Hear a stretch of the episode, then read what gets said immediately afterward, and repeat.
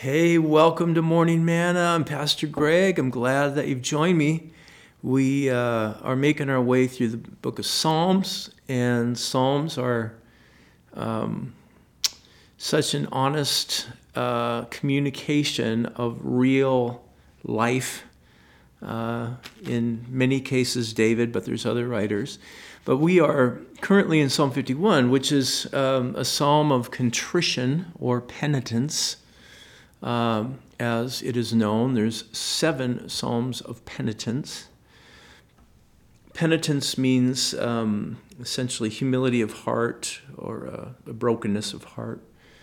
And it's written upon the occasion of David um, confessing his sin, uh, the sin of adultery with Bathsheba, and the subsequent sins to cover up, which arranging the death of Uriah, uh, Bathsheba's husband, in an effort to cover the sin. And, you know, the, the natural way that a person deals with sin is to first cover it up.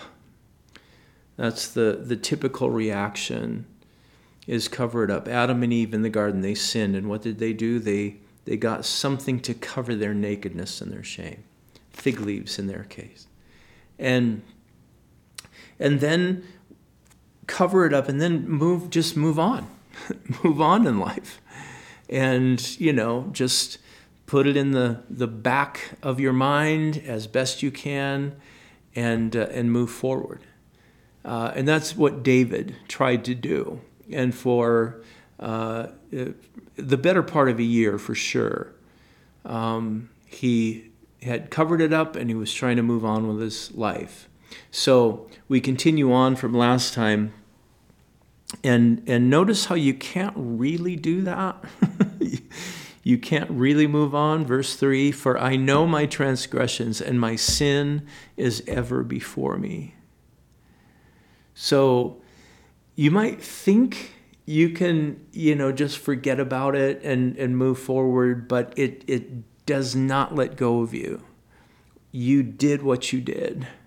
It's attached to your soul and to your being. And and so something is going to have to get you free. You're not going to get yourself free from that. And for david it caused um, well in psalm 32 he called it groaning all the day long.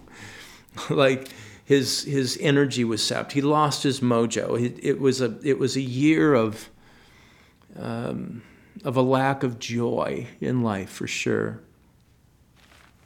But then he says this: "Behold, I was brought forth in iniquity." And in sin did my mother conceive me. Now that's an interesting statement, and people have argued over, you know, what is he saying?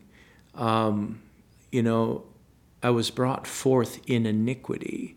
So, I mean, it's really one of two things. Is, is he saying that my parents were in sin? They were somehow uh, what they did when, when they came together physically, which resulted in, in my conception that what they did was sin? Is that what he is saying? That's, that's one view. Uh, the other view, which I believe is the correct view, is that it's a theological statement about the nature of the human being. That human beings are, are sinful uh, from conception in the sense that we are born into Adam, the, the first man, what theologians would call the federal head of humanity. And, and so we are all born in sin, conceived in iniquity in that sense. And then the life that we live reflects that. It's not that it's all bad or it's, you know, um, and, and people do quote good things, but it's ever present with us, this kind of iniquity thing and thinking bad thoughts and, and at times saying bad things, doing bad things, and so on. It manifests itself in our lives to one degree or another. Even the uh, the attempts that we make to appear good to people is sinful. you know, putting on airs or, you know, presenting to people a, a certain thing. It's all we're we're conceived in that, and uh, and and th- in a sense that's who we are until until we're born again, and we move from being in the first Adam to being in the second Adam, Christ. Well. Verse 6 says, Behold, you delight in truth in the inward being and you teach me wisdom in the secret heart. Everyone has a secret heart. That is the, the depth of our being that is buried inside of us.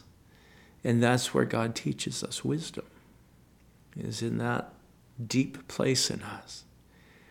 And so, what He desires, what God desires, is transparency to Him so the irony is, he knows it already, right? He knows it all, everything that's going on in our secret heart.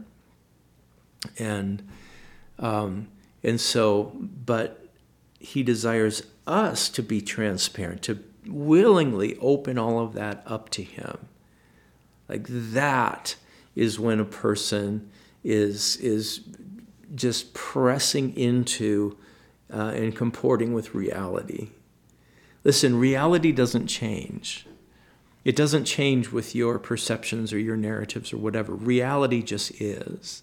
And reality will win. um, and so Christians are people who do the truth. We, we conform to the truth. And, and it's the truth about ourselves, our, uh, our failures, our sins, our actions, our words. And, and when we open up our life to God in that way and we confess this struggle or confess this sin or and so on, we find ourselves moving into greater freedom because God then uh, cleanses us from our sin and so on. But this is a tricky thing. You know, I've been pondering this quite a bit. You know, David um, truly uh, confessed his sin and repented and was restored by God. So why is it that there's other people in the Bible, they, they confess their sin, at least that they sinned? I think of Saul uh, back in 1 Samuel, oh, I think it's 15 or so, where he was commanded by God to go and to kill the Amalekites and don't keep any animals, don't take the king captive, any of that kind of stuff, because this is, this is retribution for what they did. Uh, back in the Exodus. And, and so Saul, you know, goes and to battle the Amalekites as the Lord commanded, but saves the animals and spares Agag the king and so on.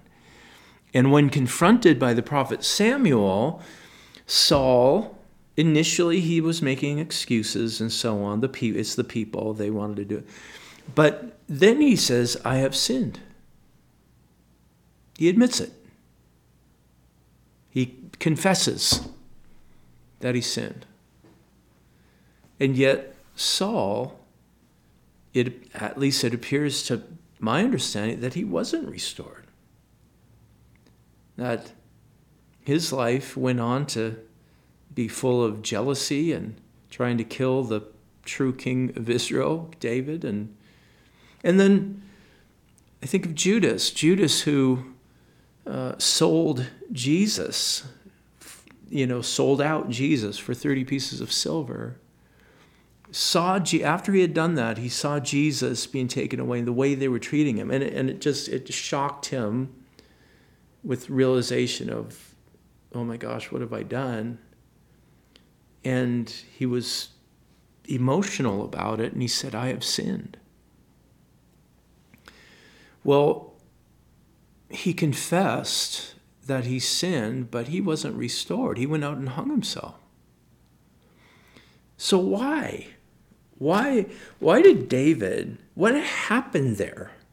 That David, in his confession, that he would be restored by the Lord and so on. What is the, what is the difference? And so the, the clearest verse that I know that speaks to that issue of, you know, how two people can confess their sin, but only one goes away restored and forgiven. There's one verse that gives, I think, the greatest light. It's found in 2 Corinthians chapter 7 and verse 10. It says, For godly grief produces a repentance that leads to salvation without regret, whereas worldly grief produces death. So, godly grief and worldly grief. Godly grief produces repentance, and repentance leads to salvation or restoration, we might say. And that's without regret. So it, it, it, it frees us from living a life of shame and regret. God, or worldly grief, however, produces death. Now, they're both grief. Okay, so they're both uh, somewhat emotional. They're both sad. They're, they're both um, uh, initially regretful. They, they look the same. And so, because they look the same, um, but lead to two different results, the only way to know if it's godly grief or worldly grief is time.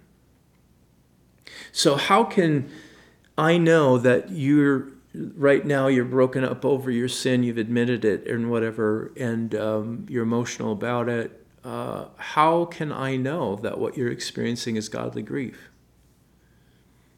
The answer is time.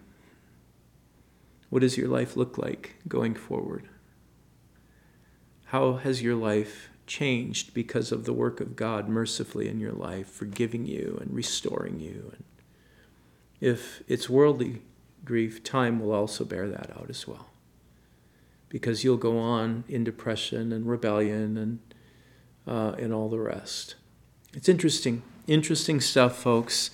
Um, may the Lord grant you um, a pure heart, a heart that longs for Him, that hungers for Him, and that uh, cultivates um, honesty and candor before the Lord. Honesty about your struggles and um, and confession, honest confession of your sin.